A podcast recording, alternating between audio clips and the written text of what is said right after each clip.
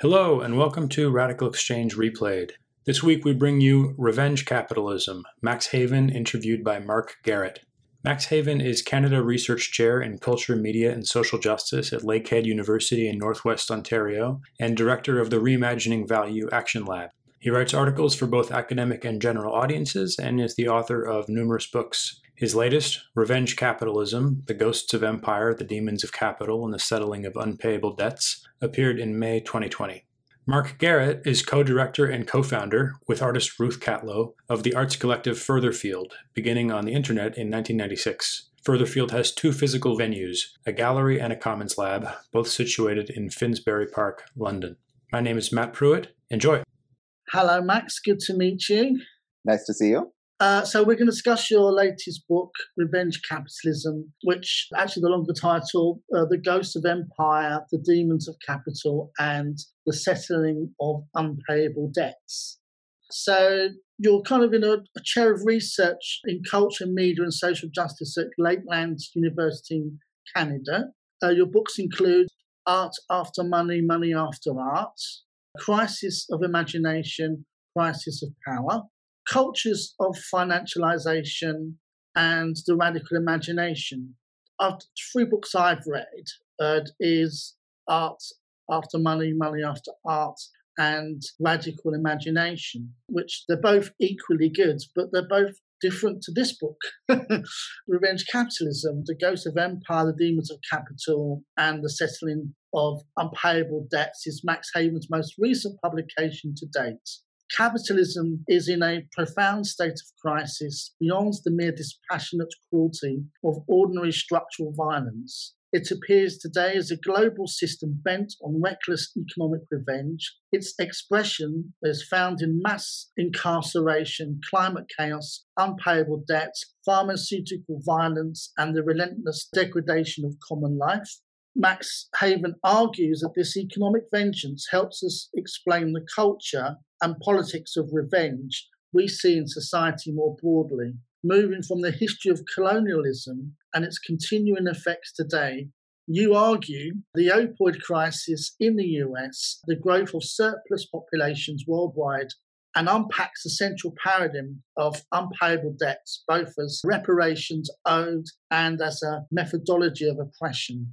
I myself, co director of Furtherfield, will interview you about this book, discussing how its themes, ideas, and social context relate to our own everyday and cultural experiences and what this means. So, Max, my first question is that revenge capitalism feels very different to your other publications. Already, there's something about that word revenge which we will discuss further in the next 45 minutes or so. However, my main question to start with at this point is why you chose to write such a book now and do you feel that it's different to your other works on the whole? And if so, what is that or it? Mm, yeah, thanks so much for taking the time and for these great questions. I mean, I think when I sat down to write this book, it began, to tell you the truth, at the moment when a neo Nazi drove his car into protesters in Charlottesville, Virginia, killing the anti fascist activist Heather Heyer.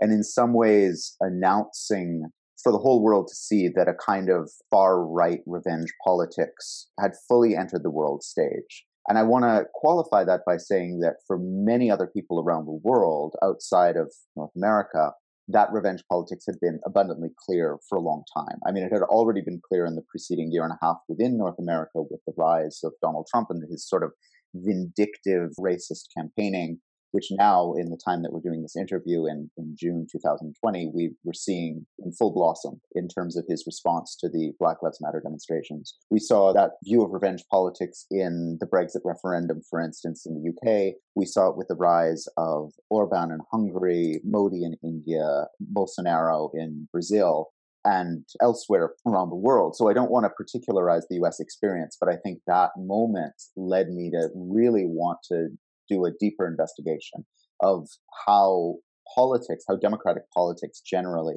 turns so vindictive and vengeful. And I wanted to respond to the kind of precious and pearl clutching surprise of the liberal intelligentsia of on both sides of the Atlantic that seem to say the rise of revenge politics is surprising. Whereas the argument I make in the book is ultimately revenge politics is the natural and logical outcome of a kind of economic revenge that's being wreaked by capitalism, first and foremost in our moment of financialization, which is kind of takes place in the same historical and seen as corporate led globalization and neoliberalism since the 1970s. But in fact, if we look at the history of capitalism more broadly, we'll see that it has been vengeful and it has depended on the articulations of political revenge since its very origins in 1492, beginning with the vindictive voyage of Columbus across the ocean and the incredible violence that has been unleashed by European imperialism ever since.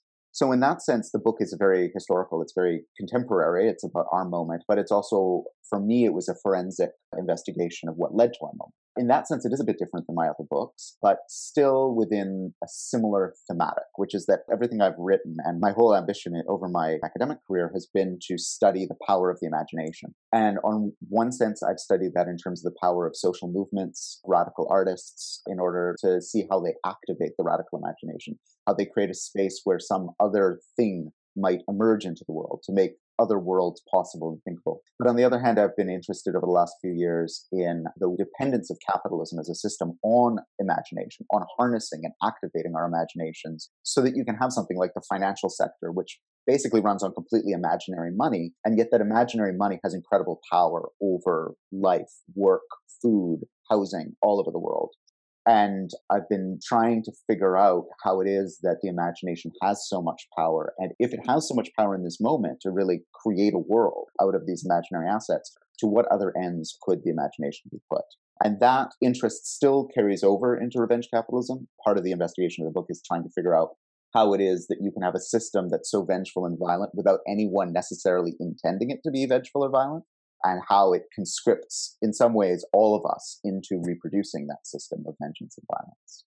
Okay, so for the next question, I can pull something out of what you just said there. So, beyond the mere dispassionate cruelty of ordinary structural violence, which is how we traditionally see it as, there's a kind of emotionally systemic revenge almost, where we have networked versions, neoliberal versions, and so we have a kind of various sets of values are based on those systemic approaches around revenge and violence and stuff like that. Would you say that's part of the methodology?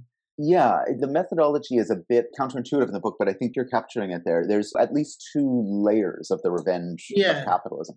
On the one hand, there's what we would kind of expect, which is that, well, actually, let's say three layers. So, on one level, we know from the history of capitalism that it's always relied on the reckless, sadistic vengeance of the ruling classes and racial elites to maintain order. So this looks like the suppression of strikes of working people. It looks at the really horrific violence enacted in colonies. And that includes not only direct military violence, but also the violence of indifference, like when the British Empire allowed millions of Bengali people to starve to death in 1943 under Winston Churchill. Churchill was a racist and he made a choice to do that, but it wasn't necessarily something that, you know, like his modus operandi to do it. It was part of the vengefulness that had been a part of the British Empire since its onset, of which he was an agent and an operative. So, on the one hand, we have these forms of vengeance that are sort of direct. On the second hand, we have the kind of indirect vengeance that nobody necessarily intends. And so, this might include like the vengeance of climate change nobody necessarily intends to put two to four billion people in the world at risk of starvation, displacement, or death because we've decided to secure and defend the profits of a handful of fossil fuel corporations. Nobody actually like came together and like cackled in a back room or were like, yes, we're going to do this. The vengeance on those people around the world, those two to four billion people, emerges from the internal and inherent logic of the system. So, what I'm really striving to find in the book is the way that the system takes revenge, though it's not necessarily the intention of any individual, and certainly it's not the intention of a system because the system itself can't take revenge. And then, third, I'm trying to understand how being in a context of a world that is created and shaped by the revenge of capitalism, a revenge politics then is bred as people respond to it often in very bad ways. So you find the rise of new ethno nationalisms, new religious fundamentalisms, new forms of reactionary politics that have this character of being vengeful. And they are responses to the vengefulness of capitalism, but they're in fact terrible responses that really just reproduce the system rather than in any way challenge it. In your introduction, you say, I'm interested in what it might mean to face our fear of revenge head on and ask what would it mean today in the face of the rise of reactionary revenge fantasies to cultivate an avenging imaginary as a revolutionary force. So, could you offer us a short and perhaps general summary of what this looks like in respect of how it has been presented in your book? Sure. I think it makes most sense when compared to what I'm arguing against, which I term in the book reconciliophilia. By that, I mean the strange way we've come to obsess, especially over the last 30 or 40 years, with the idea of forgiveness and reconciliation. Now, the example that's closest to my heart is here in my home country of Canada. There's been an ongoing effort through a Truth and Reconciliation Commission and the initiatives of the current government to reconcile with Indigenous people, which is to say, atone for the crimes of genocide that have been committed against Indigenous people, specifically in the residential school system, which essentially was a policy over part of the 19th and 20th century to seize Indigenous children from their family and re educate them in state and church run schools that were extremely abusive culturally, but also to the individual children as well in terms of physical and sexual abuse. So there's been a kind of atonement for that. And the government here has really pushed the idea that this is going to solve the problem of Indigenous people and that we're on the road to reconciliation. But this approach then tries to sweep under the rug the continuance of the kind of vengeful colonialism that Indigenous people have faced in Canada since its founding as a British and French colony many centuries ago, in the sense that the Canadian nation state still depends on resource extractive industries that require the seizure of Indigenous land. Indigenous people still suffer incredibly horrific indicators in terms of mortality from preventable causes, in terms of police abuse, in terms of health and welfare.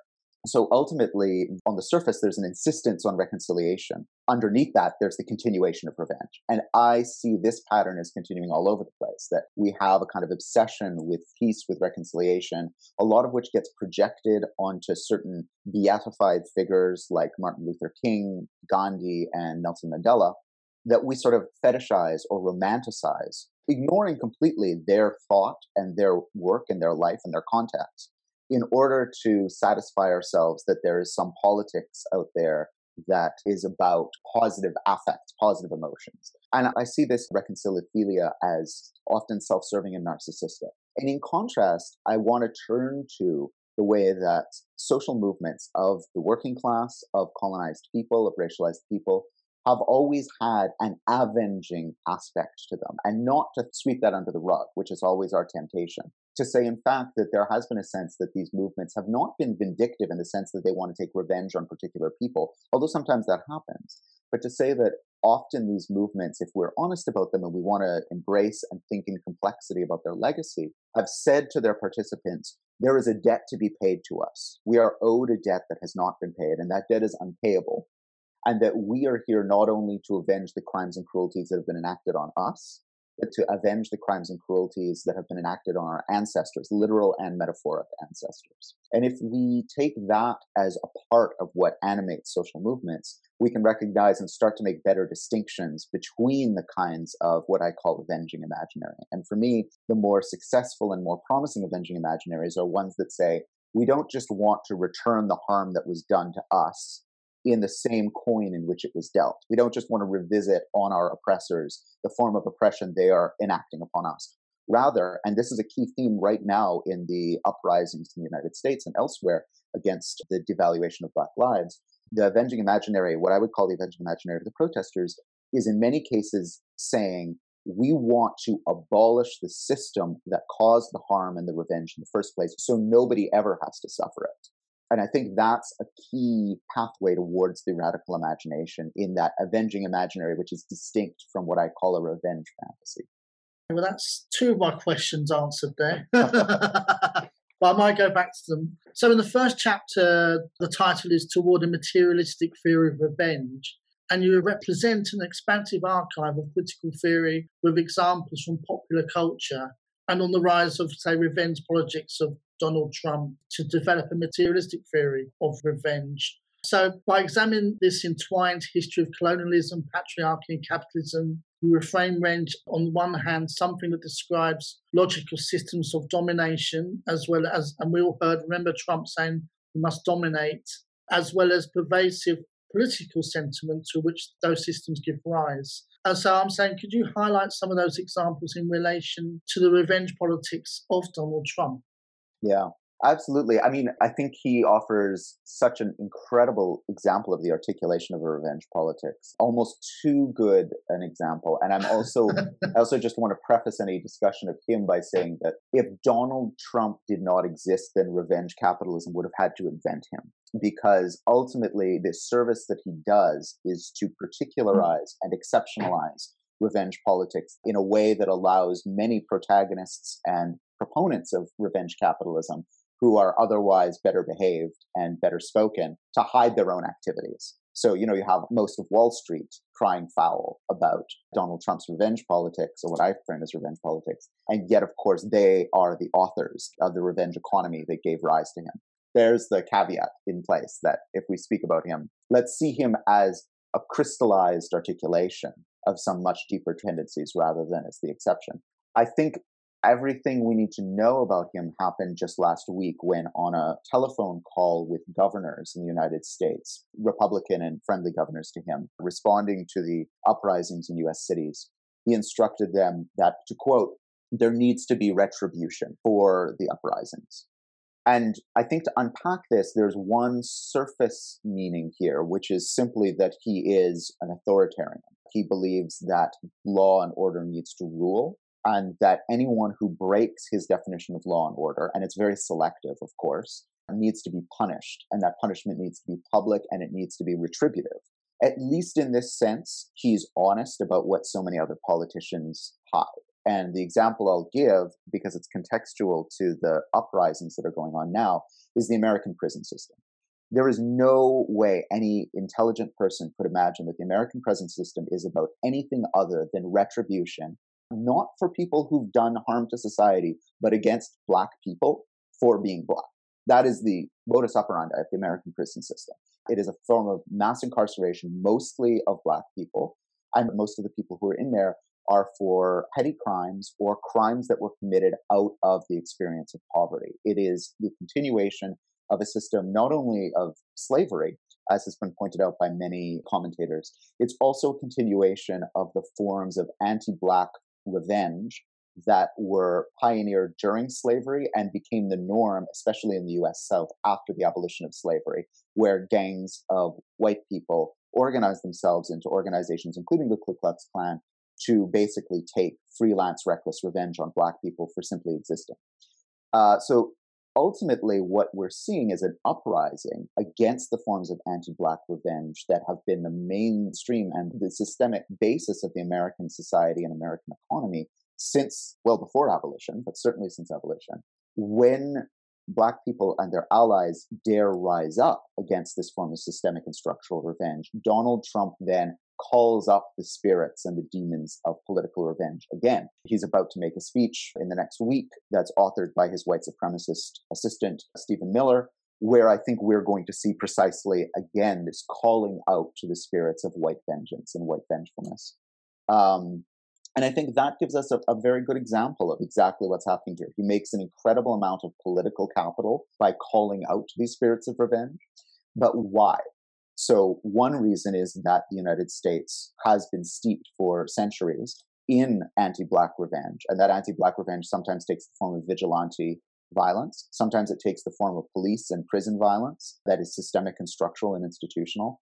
And sometimes it simply takes the form of an authorless and seemingly nonsensical economic revenge against Black people, where the structures of the economy, from the subprime loan scandal to its predecessors in redlining in American cities and various other forms of economic exclusion and exploitation have taken this kind of slow intergenerational revenge on black people. It's almost like because the systems are there already set up, you can get away with it. So why not just do it? It's almost like you don't actually, you know, if you look on Twitter and people are just reacting without thinking and they're kind of retweeting revenge anger without thinking that they're perpetuating the spirit of revenge and racism which I think fits quite closely to where you're coming from around that you've got the spirit of it that kind of takes people over, which is a bit like classical Greek, where, say, like spirits used to take people over, like rage and love and anger, and then it's gone somewhere else. And it's really strange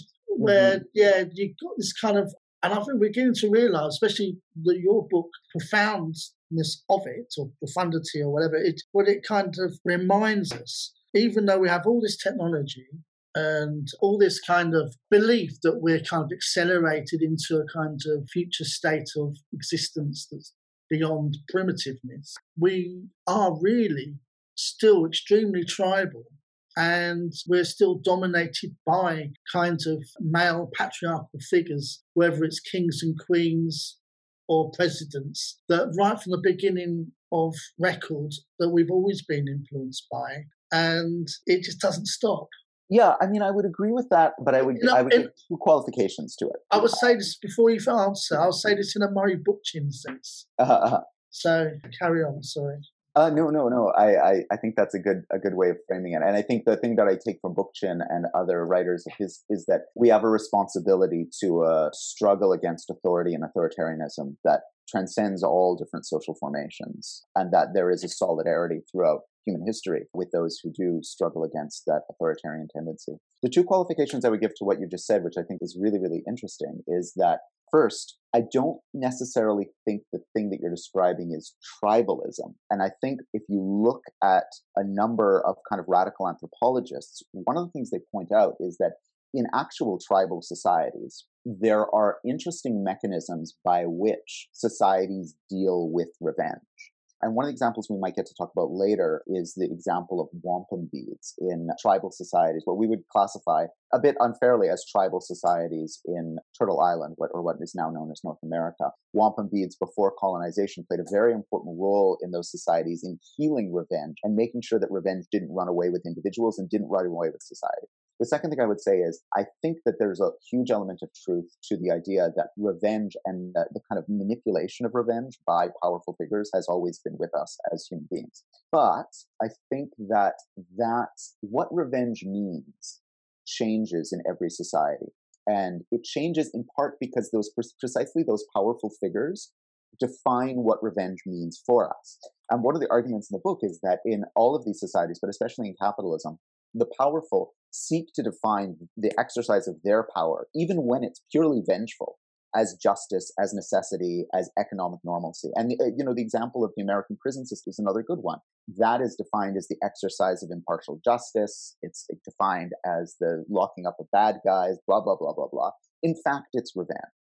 And you know, colonialism is another great example. When the colonists arrived in a place, what they saw and how they framed the indigenous people they met was as pathologically vengeful, semi evolved, partial humans.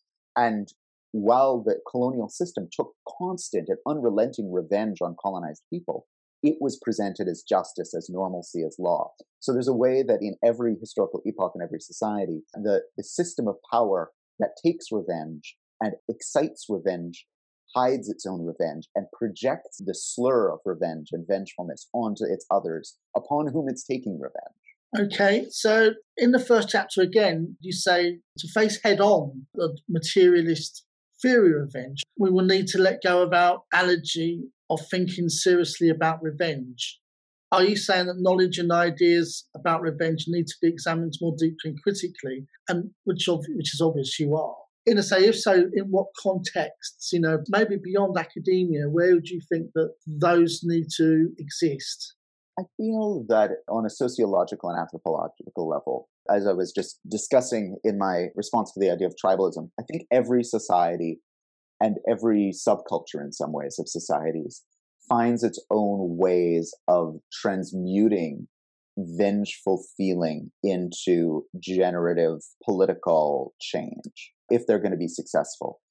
So, first and foremost, I would say that the, one of the big problems with many struggles for justice in the world is that, especially in this day and age, partly because of the legacies of Christian scripture, we have this allergy to even talking about revenge. It's like if you feel vengeful, then there's something wrong with you.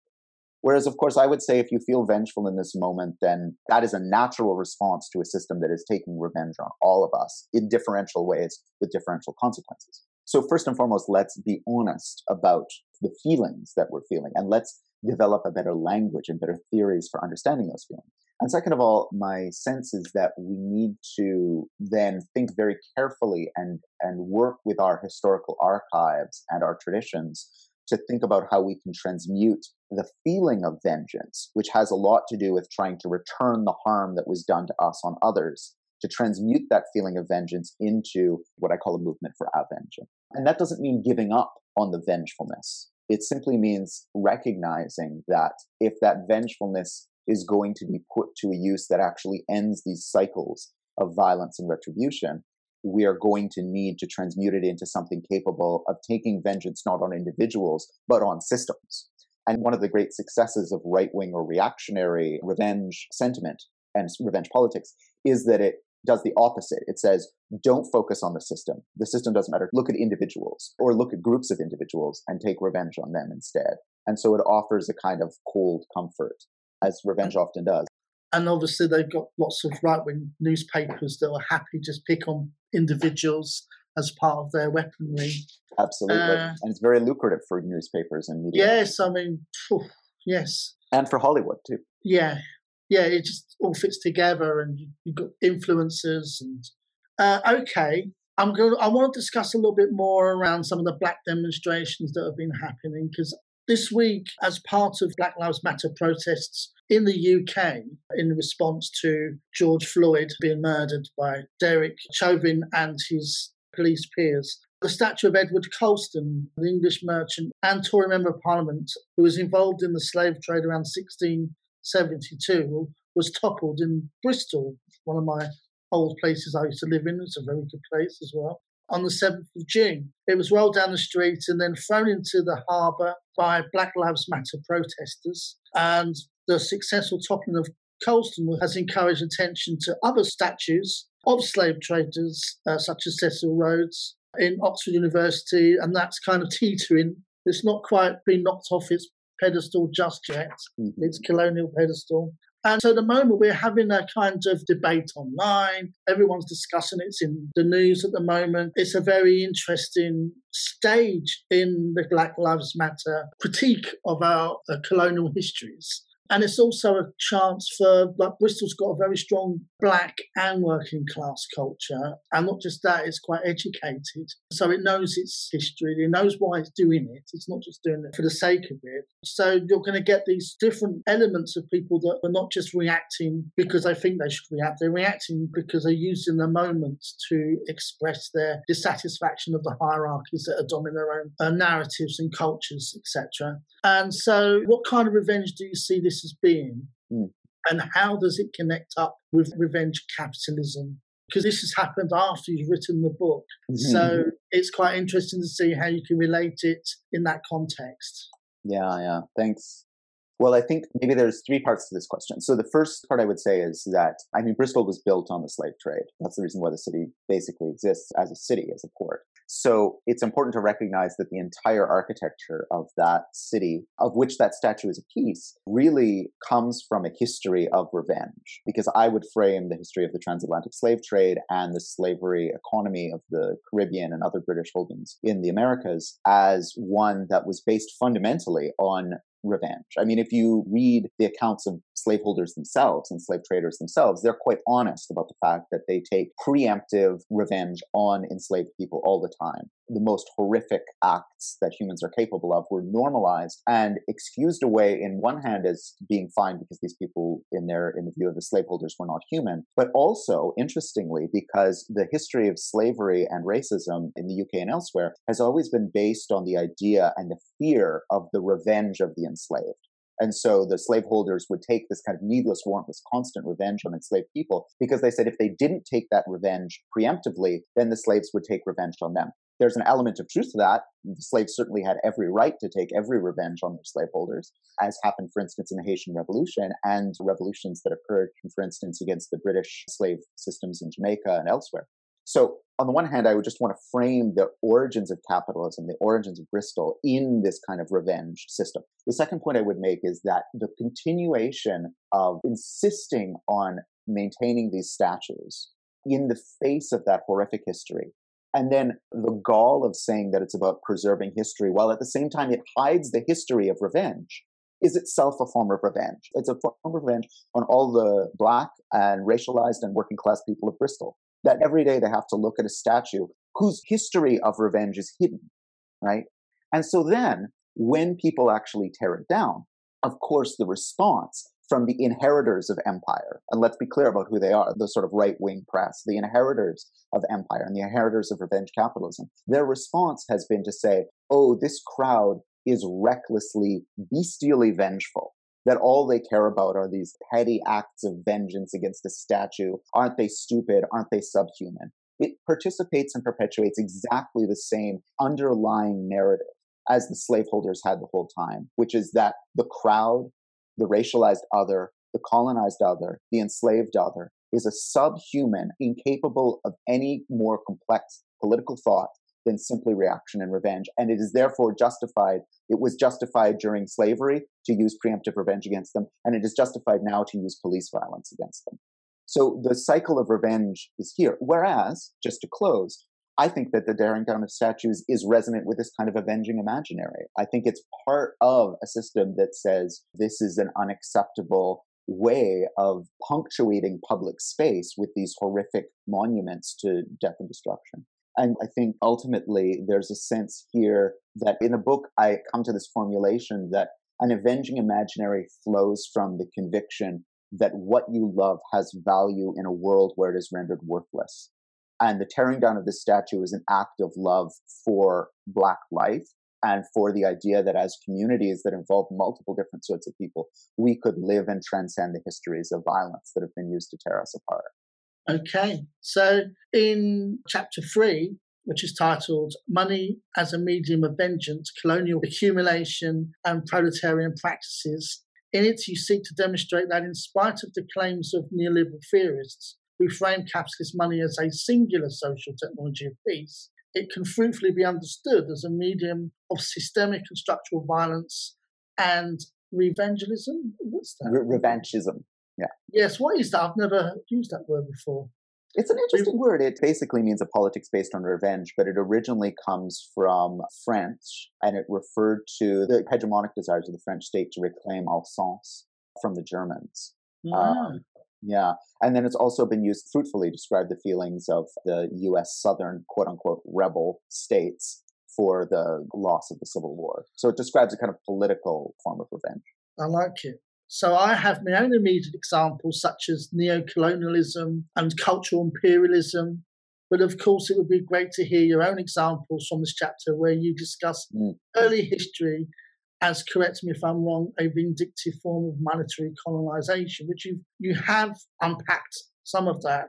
So I have another question to get to that, but I think if you can ask that quickly in a clear way, especially in regard to neo-colonialism and cultural imperialism, which we kind of touched upon all the way through, really. But in a monetary sense, I think that would be good. So I want to preface this discussion of money to say that I wrote this chapter. It originally appeared in a collection from the Institute for Network Cultures on oh, yeah, Money yeah. Lab collection, uh, or parts of it originally did. And it was written in some ways as a bit of a warning to many friends that we both have in common. I think uh, not individual people, but a kind of tendency in the in the kind of cryptocurrency and monetary innovation community, which I think there's an enthusiasm that if only we could sort of fix the monetary system, then we would fix all other systems, like a kind of chiropractic maneuver, where if you just like align the spine of society, which here is seen as the money system, everything's going to kind of work out and be better. And my sense is that uh, that of course there's a great importance to explore new ways we can cooperate with one another and new media for cooperation, including new forms of money and quantification of labor and of value. But I think that there's a bit of a problem in the way that people historicize the story of money because they tend to take up a story of money from liberal economic thinkers like Adam Smith that come to us from Adam Smith that is, I think, fundamentally wrong. Now, just briefly, that story from Adam Smith is that there's a kind of trans historical story of money and humans specialize in their form of labor. They develop specialized goods and services. They bring them to a proverbial market.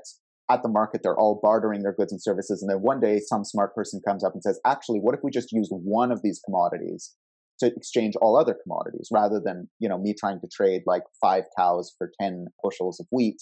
Why don't I trade my three cows for $10, this thing we're going to call a dollar, and then I use that dollar to buy the wheat and everything becomes simpler and voila, you have a system that unfolds from that. And you have imperial philosophers like Niall Ferguson in his Ascent of Money, who sort of take up this story whole cloth and then retell human history essentially as the kind of peaceful progress of money that then finally leads us to what Francis Fukuyama called the end of history. You know, a moment where capitalism takes over the world and everything's exchangeable in money, and we have a kind of universal peace this is nonsense. It's nonsense historically, it's nonsense anthropologically, and it's nonsense in the terms of political economy. And so I want to go back and tell a different story of money in this chapter. And I choose the, there are many examples like this, but I choose the one that happened on the territories that I currently inhabit here in Canada, which is the story of wampum beads. Now, I'm going to try and tell this very, very quickly, uh, but it'll do a lot of injustice to the complexities. So essentially, wampum beads are purple and white shell beads that were harvested in the area that's now known as Connecticut and New York State on the coastline. And these beads were traded inland before colonialism here in Turtle Island amongst many, many different indigenous nations. And the reach of wampum beads as a trade commodity in that age speaks to the complexity of these civilizations and the complexity of their trade and diplomatic relationships.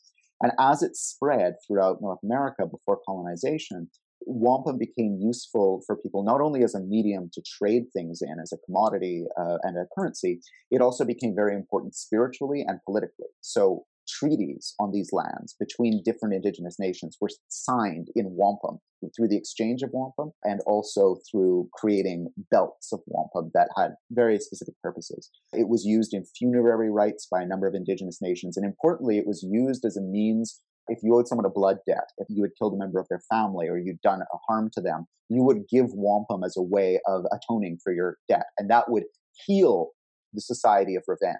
So wampum was this very important social technology, not only of trade, but also of ameliorating the socially destructive effects of vengefulness.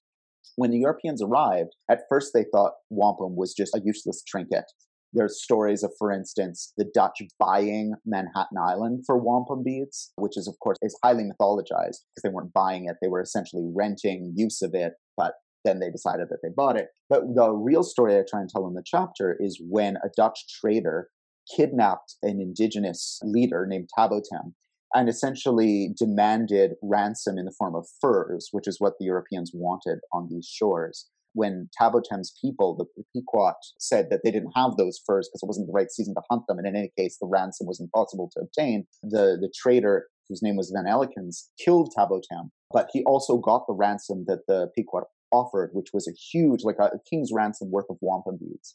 And Ellikens and other European uh, Dutch traders at the time realized that they could use this huge primitive accumulation of wampum beads now to destroy indigenous economies. So what they began to do is demand that all fur trade happen in wampum beads. And they began to declare that wampum would be legal tender. And as their power grew, they began to demand that indigenous people start paying them fines and taxes in wampum. And meanwhile, they began to dominate and control the areas where wampum shells were actually cultivated and produced such that within 20 years, within one generation, indigenous people had no sources to produce wampum and yet had to constantly pay through wampum. And it was a means not only of genocide and the colonization of indigenous lands, but also what I call econocide, the whole destruction of a much more complex, much more prosaic, much more profound economy that indigenous people were practicing before colonization.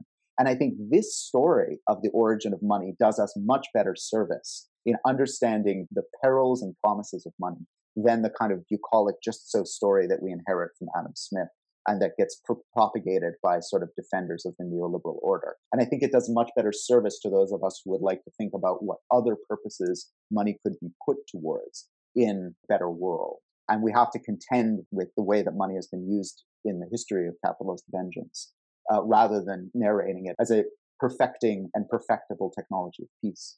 That's clear. So in the postscript after the pandemic against vindictive normal, which you've written towards the end of your book, where you write about COVID-19 pandemic, where you say that it's an epochal shift. In it, you mention that there is a, the dangerous blurring of the line between humanitarian and authoritarian measures. You discuss geopolitical weaponization of the pandemic, saying when we emerge from hibernation, it will be time of unprecedented global struggle uh, against both the drive to return to normal, the same normal that set the stage for this tragedy, and the normal which might be even worse. And you say, let us prepare as best we can, for we have a world to win. It'll be interesting to know where you're coming from regarding the kind of context of revenge capitalism. Mm-hmm. Without going into too much detail, we're already seeing the post pandemic struggles emerging in the resurgence of Black Lives Matter and the uprisings in the US and their resonance around the world. And I think what is underneath those and why they've gained so much traction, not only amongst Black people, but also all people, people of many, many different backgrounds, is because in them there is a sense of a refusal of the system of revenge capitalism, which historically, both around the world and specifically in the United States, has in its worst manifestations targeted Black people. And so solidarity with the Black Lives Matter demonstrations and the current uprisings, I think speaks to a much, first of all, solidarity with people who are being murdered by police and other systems of injustice, but also to a much deeper refusal of that system's implications for all of us. Which, to put it very briefly, is revenge capitalism is a system that makes everyone replaceable and worthless in the name of profit. It makes some people much more disposable and worthless than others, but it is one that essentially sees human life as a resource to be exploited.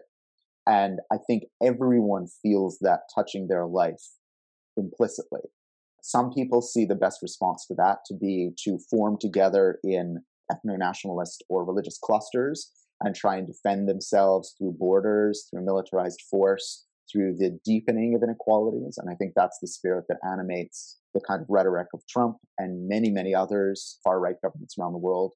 For many of the rest of us, I think it's leading to a realization that unless we band together in solidarity and create a world where human life and all forms of life on the planet, not just human life, are invaluable rather than worthless and disposable, then this system will slowly kill us all.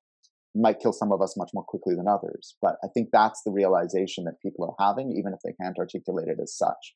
And so it's time not only to abolish that system, but to kind of avenge all of the crimes and cruelties that system has done over the ages by annihilating it. Related to the end of chapter four uh, is the interlude, and it's called V's Vendetta or Joker's Retribution.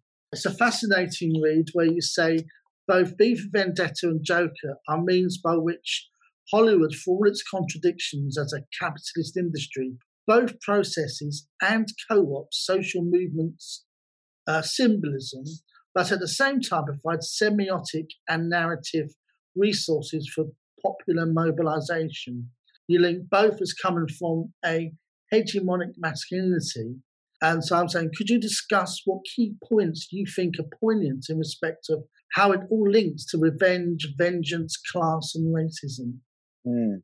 Yeah, I mean, I, I knew from the very beginning of working on this book that I wanted to somehow work with V for Vendetta as a film. And then as I was writing the book, of course, Joker was produced and there was a lot of controversy with its release. And then it became a huge hit and, and in some ways a touchstone. And what fascinated me about both films is that they obviously take from and seek to sort of represent in Hollywoodized form the culture of street protest of the days in which they were produced. V for Vendetta was produced in the early 2000s, sort of during the great uprisings against the Iraq War. And of course, Joker was produced in sort of the wake of uh, the Occupy movement and the Black Lives Matter movements and movements, sort of street protests around the world. And of course, the sort of great global recession and post crisis moment after 2008.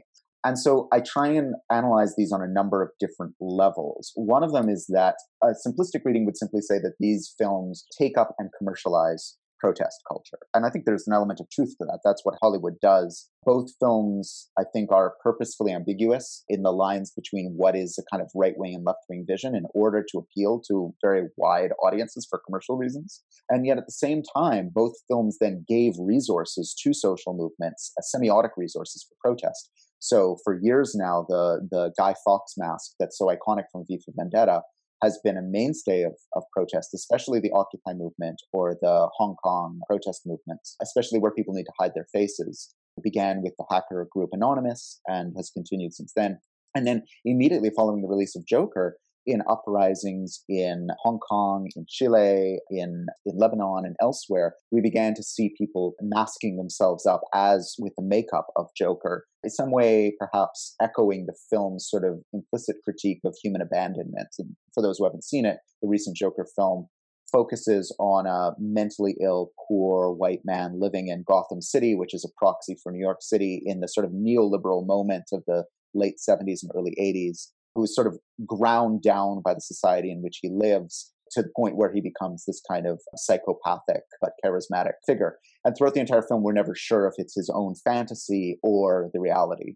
Yeah. Can I just cut in just from yeah. what's interesting about the film, which you actually refer to in the book, is the clash between white class, work class, and black culture. Yeah. Uh, specifically, the woman who he idolized in, across the hallway the tensions and another black woman, which I can't quite remember yes. in the film that you mentioned. Yeah. So yeah. one of the arguments I make in the book, and that others have also noted, is that while the overarching narrative of Joker is that American society fails an honest and good white man, the face of America's failure is consistently in that film black women. So you have in an early scene in the film a black woman on a bus who distrusts him when he's trying to speak to her child.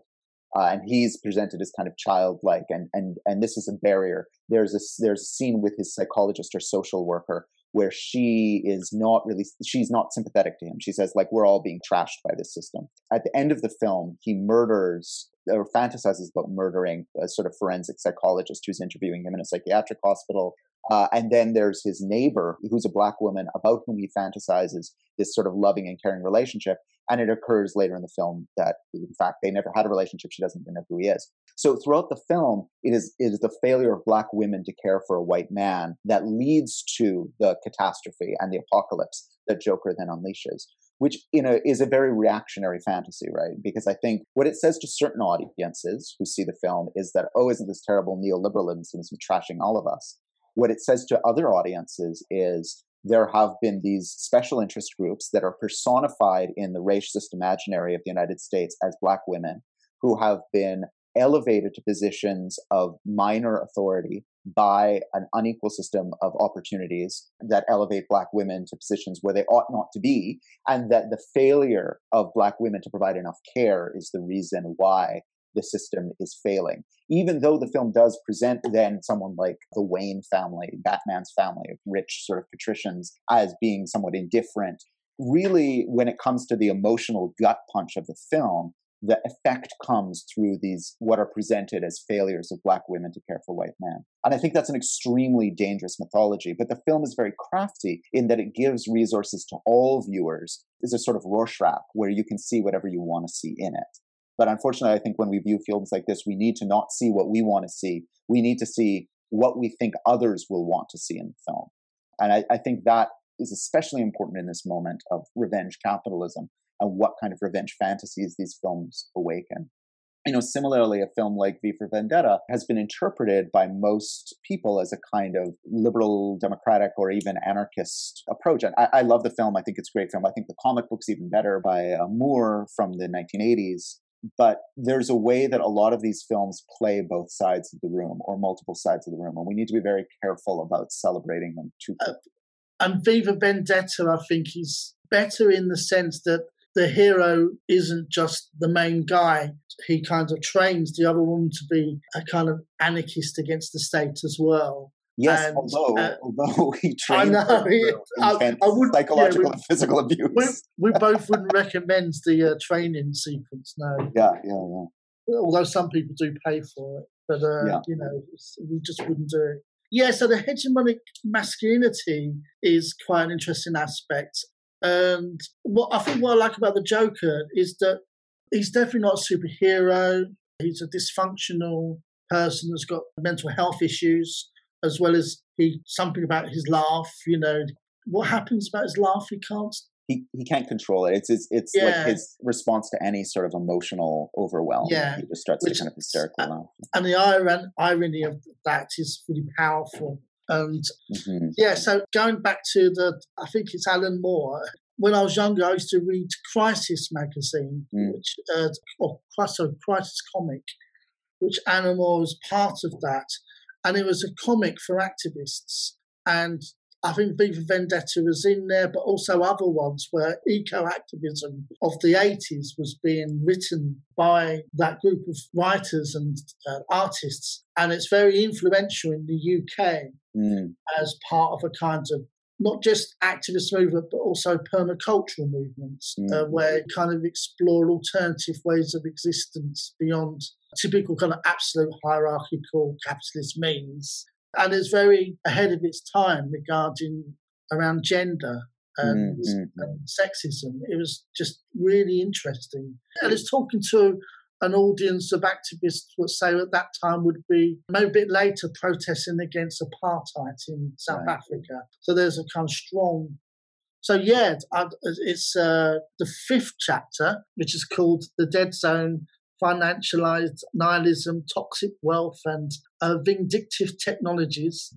It examines the dead zones that grow around the world and inside of us under revenge capitalism. It's about the numb but panicked apathy, the overstimulated stagnation, and the blinded fixation on survival that strips us of our empathy and imagination. And in this which I really enjoyed this chapter, uh, but just pulling bits out. The interlude again, which is really interesting. Khloe Kardashian's revenge body, or the Zapatista body, or the Zapatista nobody. Yeah, yeah.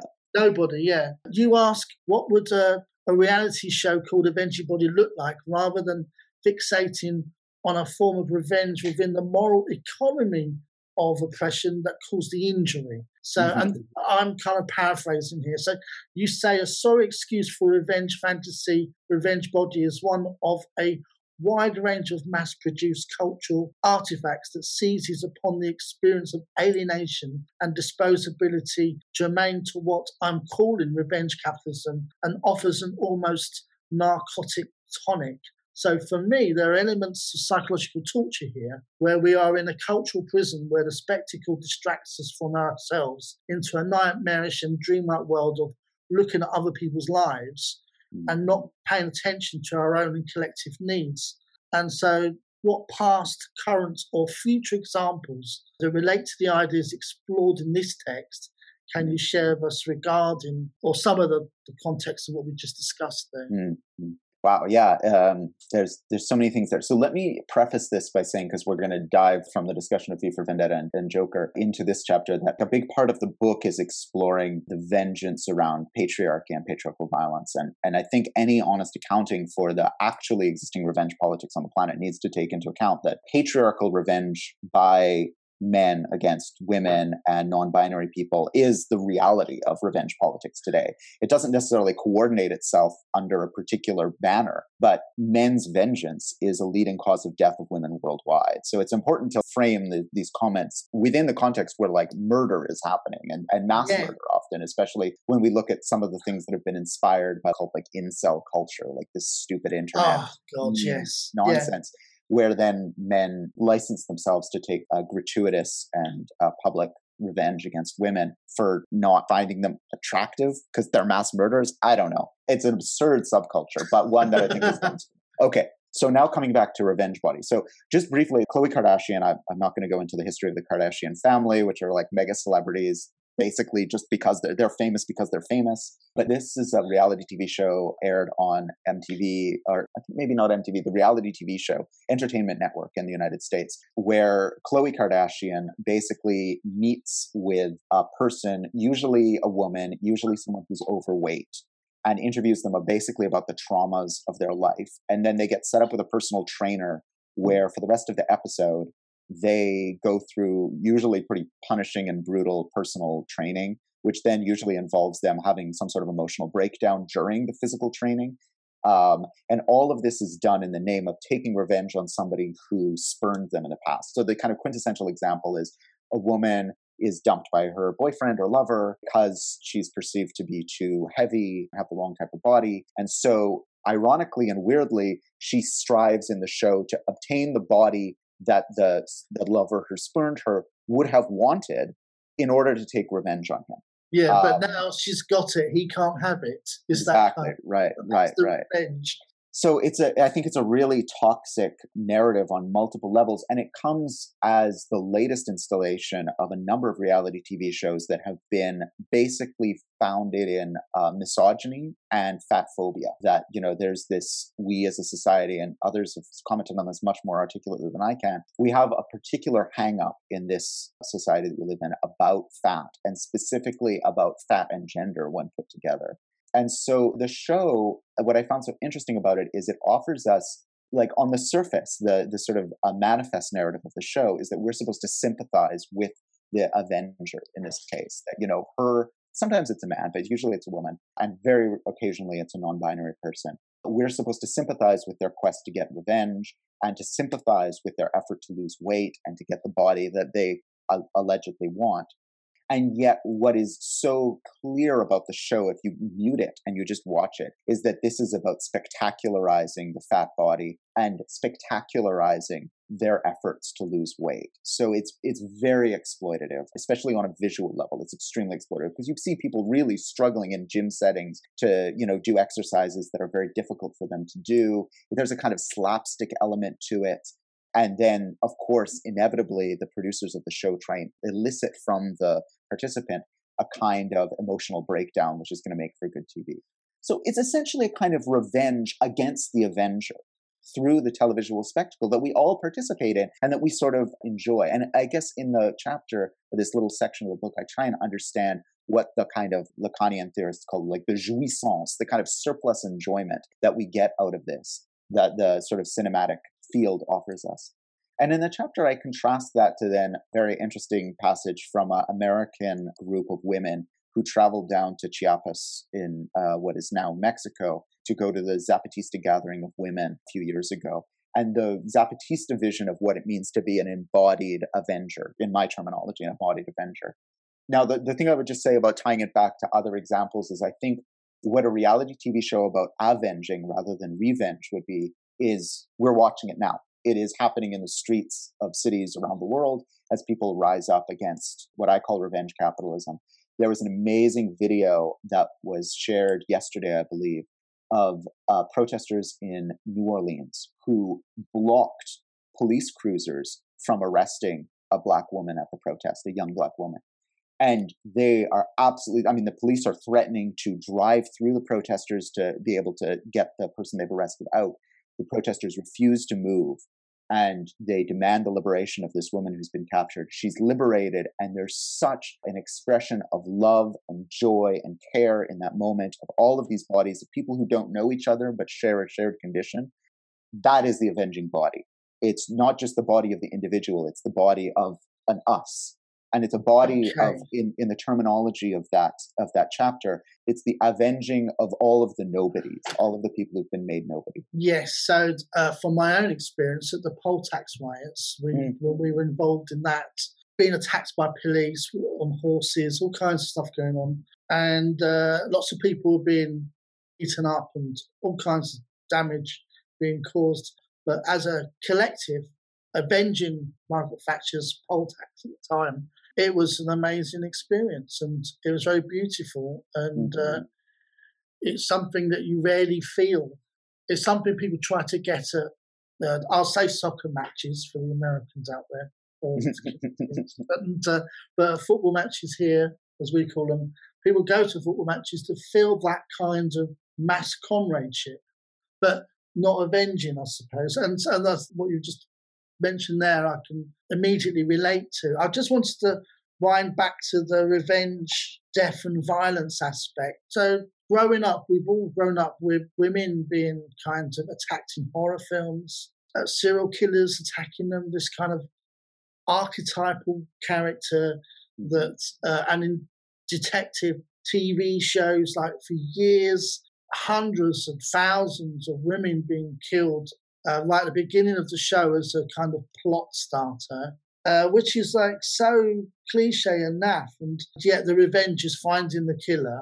But there's no real revenge in a sense of dealing with the real context of why do we always have to see loads of women being mutually murdered all the time? Why? Why do we have to? Yeah. And it's a, a very disturbing capitalist control of the idea of women. You know, we see more women murdered through our psyche and in our dreams, possibly, than everything else, so mm-hmm. to speak. Mm-hmm. Mm-hmm. No, it's very true. And uh, I'll give a quick content warning here because I have to talk about rape and sexual violence. It, there's been an interesting debate within feminist media studies about the role of this, and, and especially the role of the so called rape revenge film which has become an increasingly common mainstay of Hollywood in the last few decades, where the theme is that a woman is raped and then comes to take revenge on her rapists. And there's a question that was like the first and in some ways the best book about this by Clover called Men, Women, and Chainsaws makes the point to ask us like, whose fantasy is this?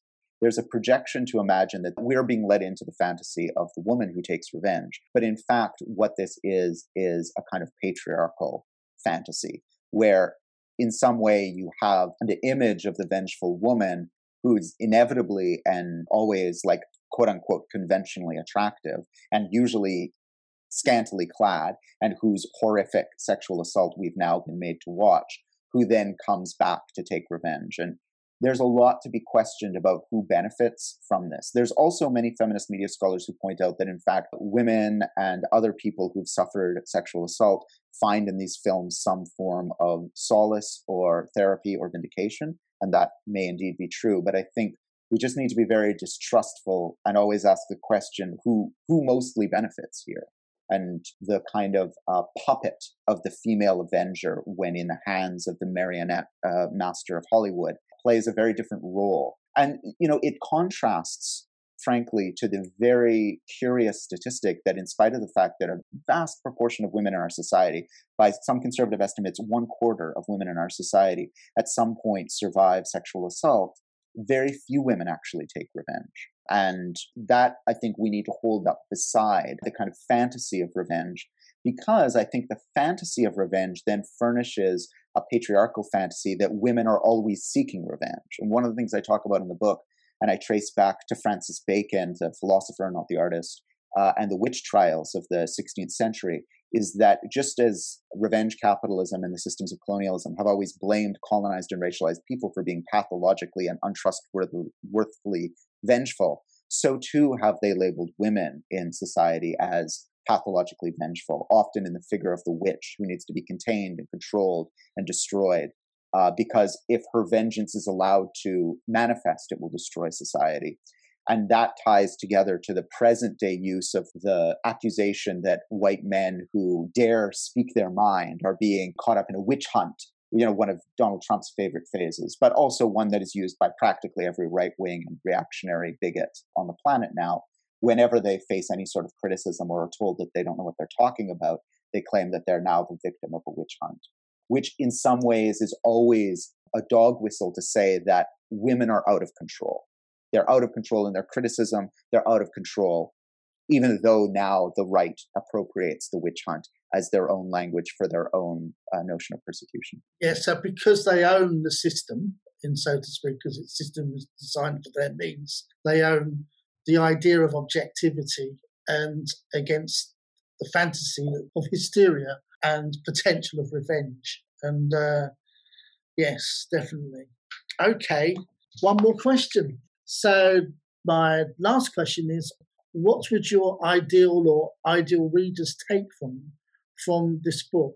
And how would you expect them to use it beyond reading the book itself? Yeah.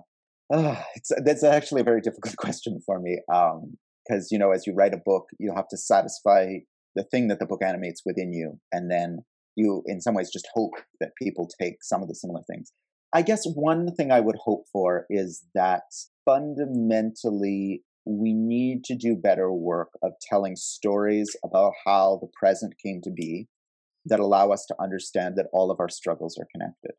And I think in this book, I've struggled to balance, on the one hand, the rigors of my disciplinary training in cultural studies and critical theory to be able to offer facts and good analysis that are solid and will hold up to criticism.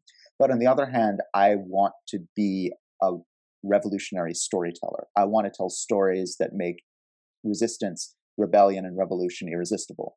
And for me, that I don't think I've done that, but I'm trying to move towards that. And that for me means trying to show that the history of the witch trials, the history of slavery, the history of colonialism, the history of capitalism, the history of gendered exploitation, all of these things are connected on some level. And the thread I use to stitch them together here is revenge. But there are many other threads, and other people have written excellent books that do similar work in similar ways. So, the first and foremost thing I would hope is that it will give us a resource to recognize that all of these stories are connected and that all of our struggles somehow need to connect and that therefore we all need to connect. Those of us who are made disposable by capitalism um, need to connect on some level and work in solidarity.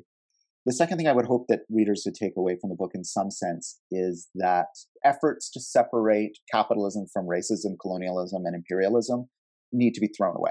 Like that those things can never be separated. They are one another's context fundamentally and patriarchy as well and so I hope to have contributed to the realization that we have to keep those things entangled. And I, I regret I didn't do it more in my previous work. The third thing I would say about what I would hope that people would take from the book is that, you know, as we talked about earlier in this interview, we live in a society that has surrounded the notion of revenge with a great deal of opprobrium and distrust, in spite of the fact that revenge is everywhere and that revenge is such a common theme in popular culture, as we've discussed somehow the idea of when you tie revenge to politics, we have a great allergy and fear of this, and for good reason. You know, even left wing and liberatory movements for human liberation have become vengeful and bloody and destructive. I'm not denying that in any in any way, but I think that we should not deny the way that any thinking, feeling, uh, loving human being feels their blood boil at the incredible injustices that are being perpetuated and the impunity of those who perpetuate those injustices. When we think about the billions who are going to be displaced or die from climate change, so that a handful of corporations can continue to make astronomical sums of money.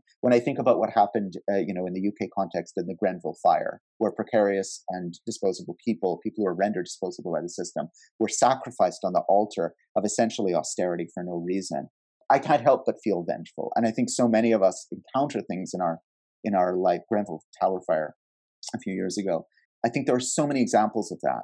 And I think if we don't deal with that up front, if we tamp down and push down that notion of vengeance and vengefulness in the, in this way, we're doing a great injustice to something that we need to contend with. And I hope to have offered a resource in this book to help us think through what it would mean to transform the feeling of vengefulness into a structure of avenging that can be a, a, resource for thinking through movements in this moment. Okay, I think that answers that question. That's it. So thank you very much, Max. Thank you so much. Thank you so much to Max Haiven and Marc Garrett for that conversation. Thanks everyone for listening and have a great weekend.